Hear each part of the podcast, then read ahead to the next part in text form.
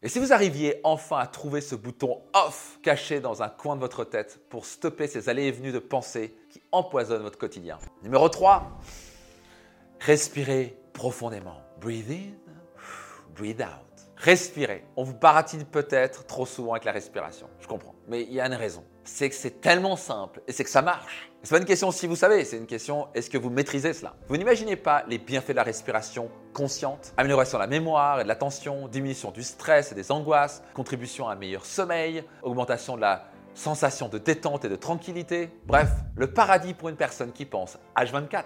Ok, nous allons faire un exercice en direct. Ça vous dit? Allongez-vous ou mettez-vous assis, fermez les yeux, sauf si vous êtes au volant. Laissez vos bras tomber le long du corps, relâchez tout. Prenez une première inspiration par le nez, puis soufflez par la bouche. Encore une fois. Inspirez 5 secondes, expirez 5 secondes. Recommencez encore une fois tout en gardant les yeux fermés. 5 secondes, on expire.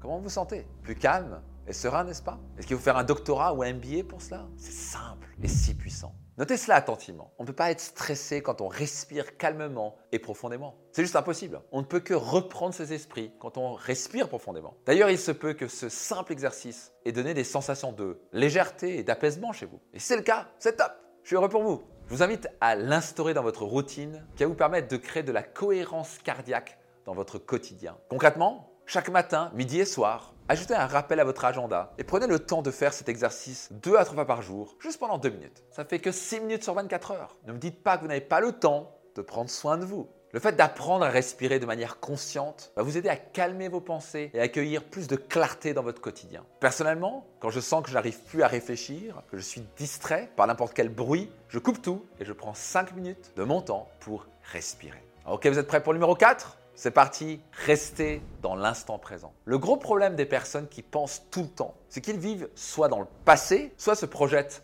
dans l'avenir. Le problème dans tout ça, ils en oublient la chose la plus importante, l'instant présent.